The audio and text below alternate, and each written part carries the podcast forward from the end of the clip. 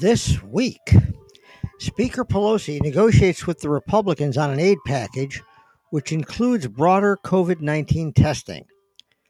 The Trump administration wants language in the bill which leaves the question of testing to the states. How's that worked out so far? Early voting so far has brought in 60 million votes, vastly more than four years ago, with most of those votes being cast in areas with substantial Democratic registration advantages, or as Trump and Newt Gingrich would say, Democrat registration advantages. And some states' early voting doesn't start until this coming week. Here's something to tell your Republican friends, or other idiots you know. Lots of them have been saying that the reason we have so many more cases in other countries we've been compared to is that we have more people.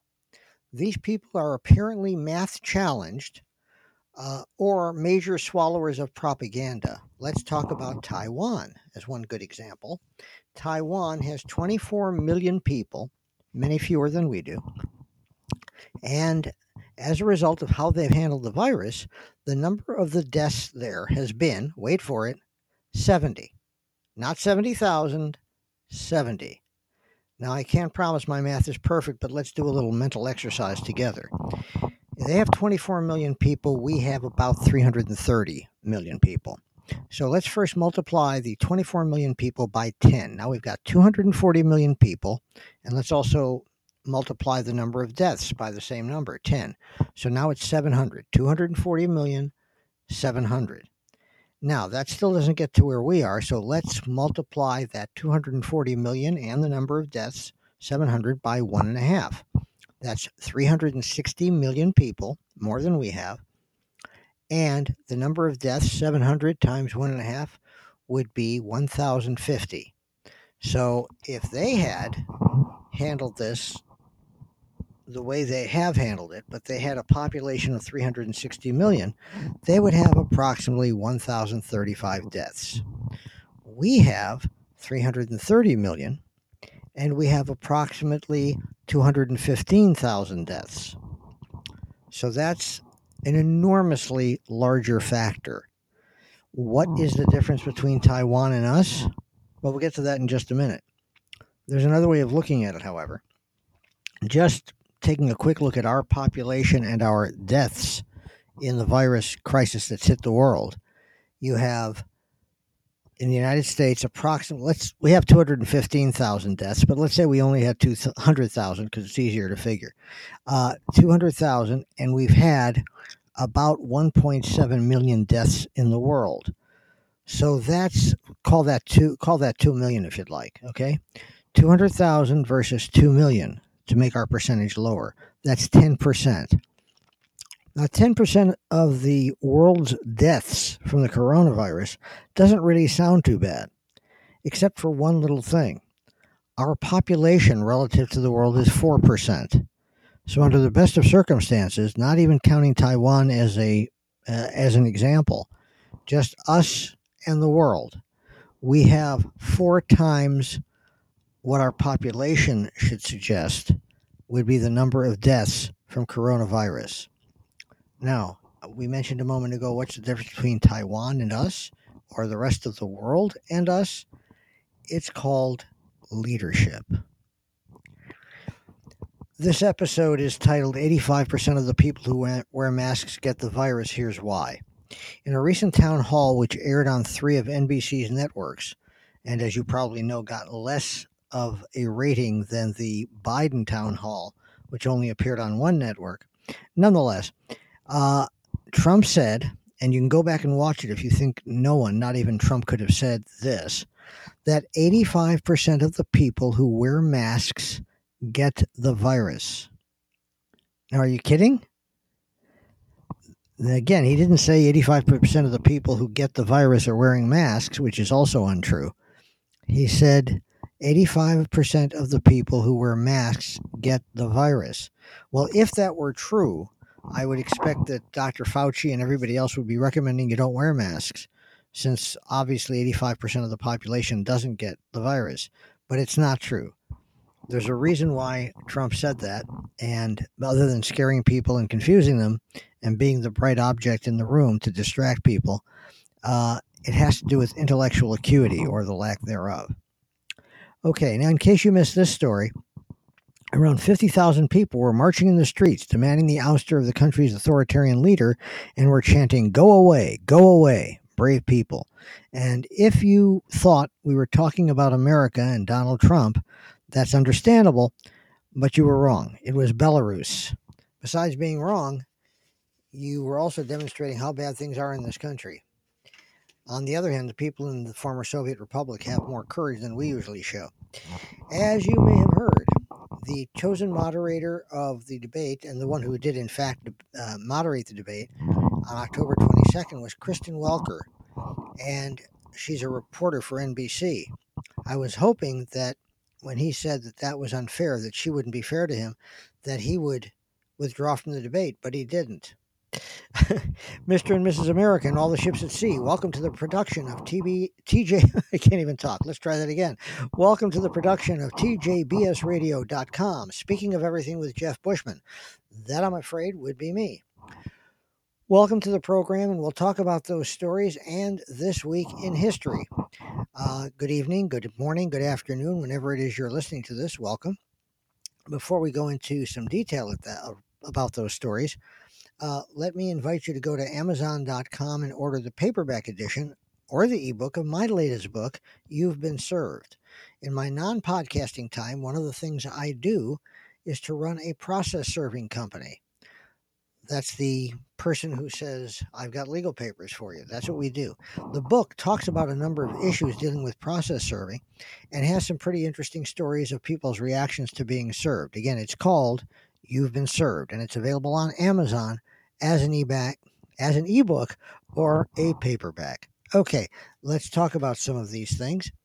Um, we mentioned that uh, the negotiations had been going on between Speaker Pelosi and the Republican administration. This is a really um, odd situation. You have normally you have a president and his party on one side of the negotiation and the other party on the other side of the negotiation. lines up pretty nicely. In this case, the president's party also is the majority in the Senate, the Republicans, obviously. But Pelosi thinks the package ought to be uh, inclusive of uh, ma- fairly massive unemployment benefits added to a state's unemployment benefits. And McConnell and a good number of the Republicans in the Senate don't agree with that. Uh, Trump says he wants an even bigger package. So uh, somehow the Republican Party, in their two areas of government power, seem to be disconnected from one another. So it's extraordinarily unusual. Uh, in fact, I would be hard put to uh, think of a time when something like that had gone on. Not to say the president always agrees with the party with his party that's in power in one of the houses entirely, but this is way beyond the pale. He even thinks the Democrats should be asking for more. So, for what it's worth, uh, very strange. Uh, also, uh, we talked uh, at the beginning about the COVID crisis, and I'm sure you're probably tired of hearing about that. But I just want to say that if you look at those numbers we were talking about, you see what a difference it is in the United States. Uh, Trump is obviously not responsible for the virus, but he is responsible for the mishandling of it in this country and the number of people who have died and uh, the number of people who haven't died and have just been very sick. It's a ridiculous uh, situation. Um, by the way, speaking of COVID, the one thing that needs to be done that hasn't been done yet, obviously, is a safe return to school. Okay? Until you get people returning to school, kids returning to school, you can't have anything else return to normal. Here's why. Uh, again, this may be obvious to many of you, especially those of you who have kids of school age. As long as they're at home doing remote learning, you've got to be there. Somebody's got to be there to be with them because kids are kids and they need caretaking.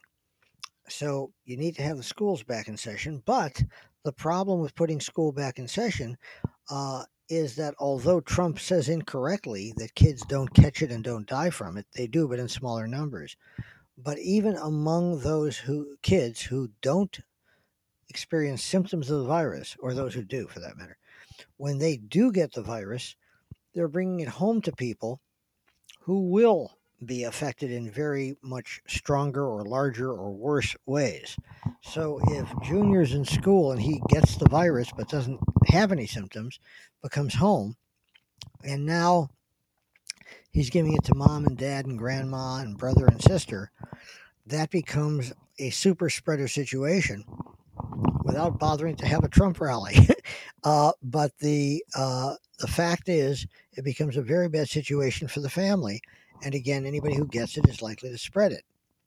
If, on the other hand, you had schools back in session with barriers between every two students who could learn from the front of the room where the teacher is, uh, but still be shielded, wearing uh, either having plexiglass in front of them and wearing a mask, or just having plexiglass in front of them so that the teacher and the students would not be breathing each other's air and students wouldn't be breathing each other's air.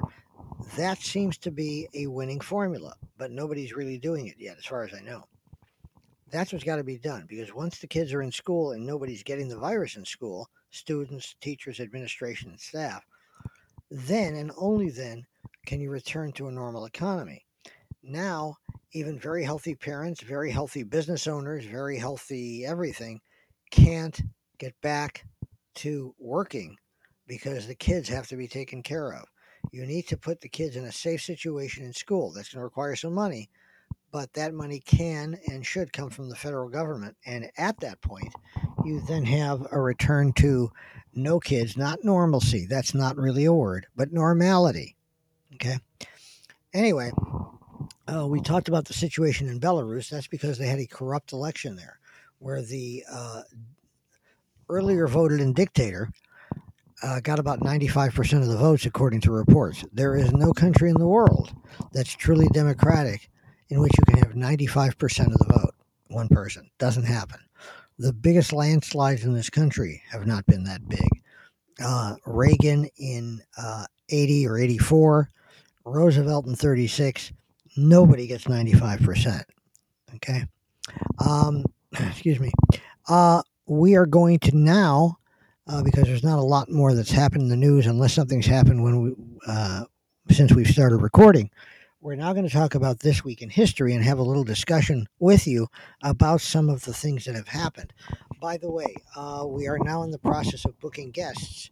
So if you know anybody uh, who would like to be a guest on the program, such as an author, um, a local politician, uh, scientist, who has recently been working in a specific subject, please either you or they can email us at tjbradio at gmail.com. tjbradio at gmail.com, and we'll be happy to talk to them.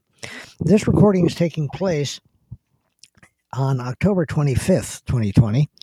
And on this date in history, in 1553, um, a theologian in Spain his name was Michael Servetus, was convicted of heresy by the Spanish Inquisition.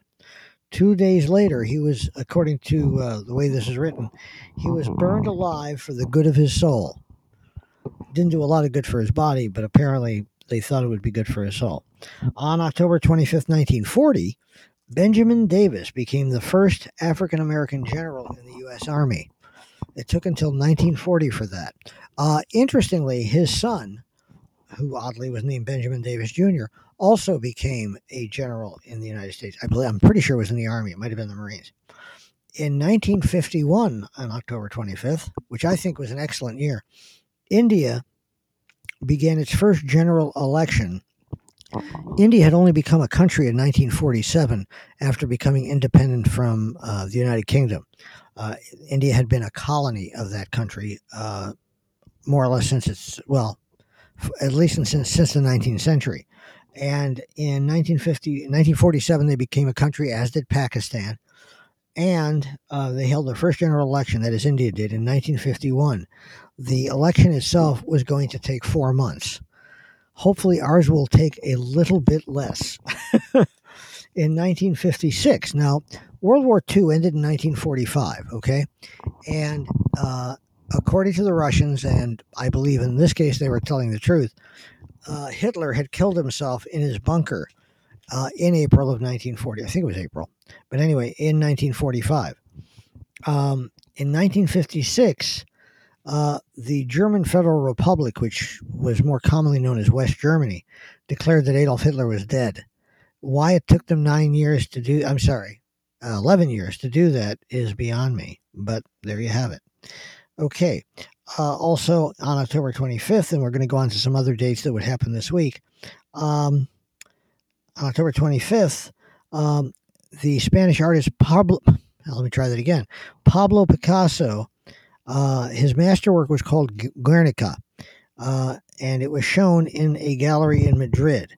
It had been sitting in New York since 1939, but in 1981 it got to be shown in Madrid, Spain. Why was it in New York all those years? Well, uh, excuse me, in the 1930s until uh, I guess the 1970s, yeah, the leader of Spain had been Fernando Franco, uh, who was a dictator, but he was a revolutionary in the 30s, um, fighting against and winning over the royal government in Spain. Um, Guernica is a, um, a painting that shows the cruelty of the uh, the army uh, that Franco led.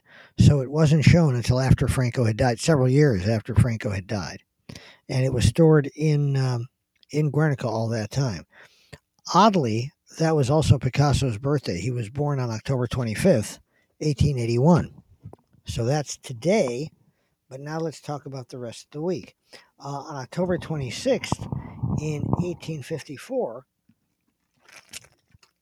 the man who invented Post Toasties was born. And for those of you who are really crazy about that cereal, I don't even know if they make that anymore, actually. Uh, C.W. Post was born on October 26, 1854, and he was the creator of Post cereal.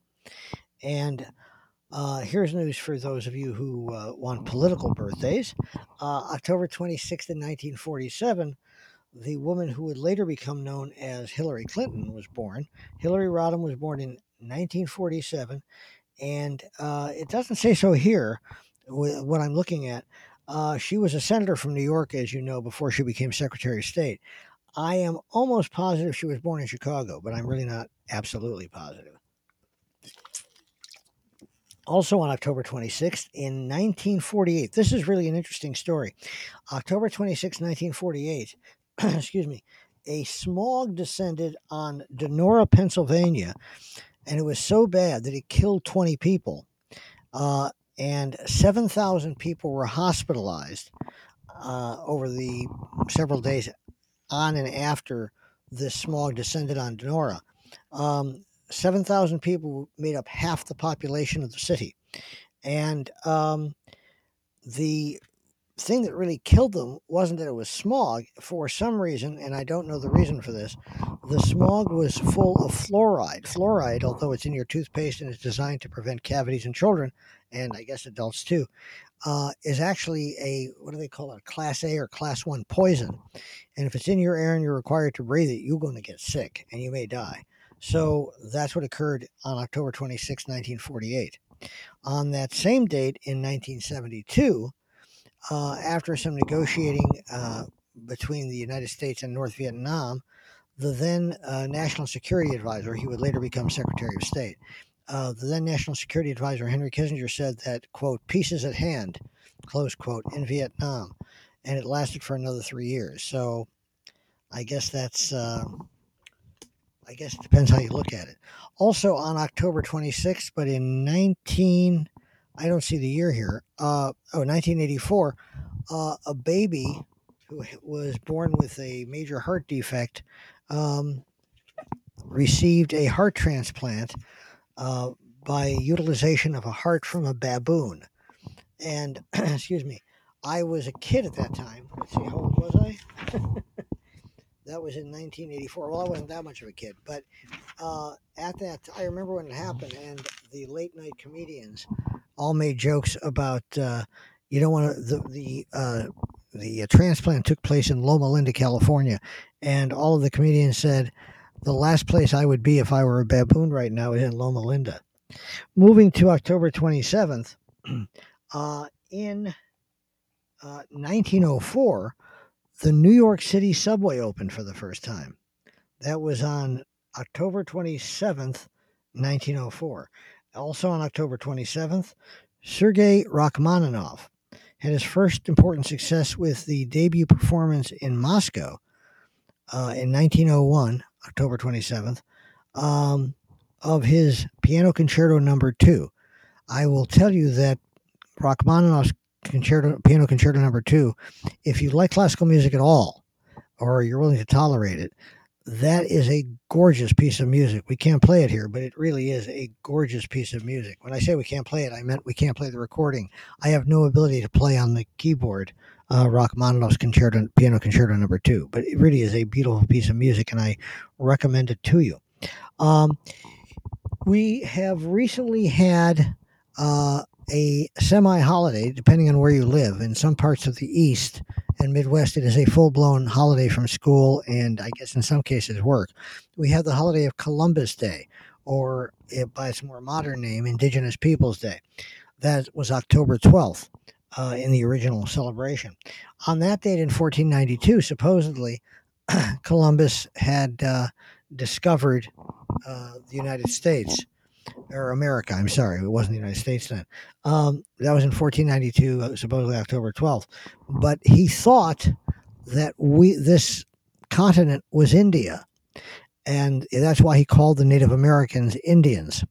Um, but it, turned out he didn't have a good general sense of direction anyway. In uh, later in that same month, October 1492, and specifically on the 28th, he landed on the coast of Cuba and he thought he had found Japan. a few days later, he decided he was wrong, which you know, which is perfectly sensible and understandable, uh, and he decided that Cuba was actually mainland China. Um, old Chris really apparently had some trouble uh, with uh, knowing where he was in 1492. But you have to understand, too, to be fair, they didn't exactly have great maps at the time. That happened later. On October 28th in 1914, the uh, assassin who killed Archduke Francis Ferdinand and uh, uh, in Sarajevo, and then ultimately started World War One. In 1914, on October 28th, he was sentenced to 20 years in prison um, for an assassin who ended up starting World War One. Uh, 20 years in prison doesn't sound that terrible, but uh, uh, that's what he was sentenced to. I don't know if he managed to live through that sentence. Uh, on October 28, 1919, Congress passed what became known as the Volstead Act. The Volstead Act was the law which enabled uh, the um, execution, if you will, of the uh, 18th Amendment to the U.S. Constitution, which brought in uh, alcohol prohibition uh, and it worked about as well as uh, drug prohibition does today. But they implemented uh, prohibition. You could not legally drink alcohol or manufacture it in the United States beginning, uh, that was in 1919, uh, on October 28th. That uh, it was not until I think 30, 1933, but it may have been a little later, that prohibition ended with the combination of, I believe was the 21st Amendment and legislation which brought that into effect. Uh, anyway, that was the uh, the day in history in October 28th, and again specifically 1919. Okay, um, just a couple more, and then we're going to end this. Um, on October, this is a more significant day, October 29th, 1929. That was the day the stock market crashed and uh, selling off a great many stocks uh, followed or was part of that. And um, at the same time, it is generally stated that the stock market crash started the depression. That's not really true. The depression occurred for a lot of reasons, of which the stock market crash was one of them. But that is about the period of time that that began. One of the larger reasons for the depression starting, and that was a situation where we had even more unemployment than we do at the time this is recorded, um, was because we started putting high tariffs on imports. Stop me if this sounds familiar.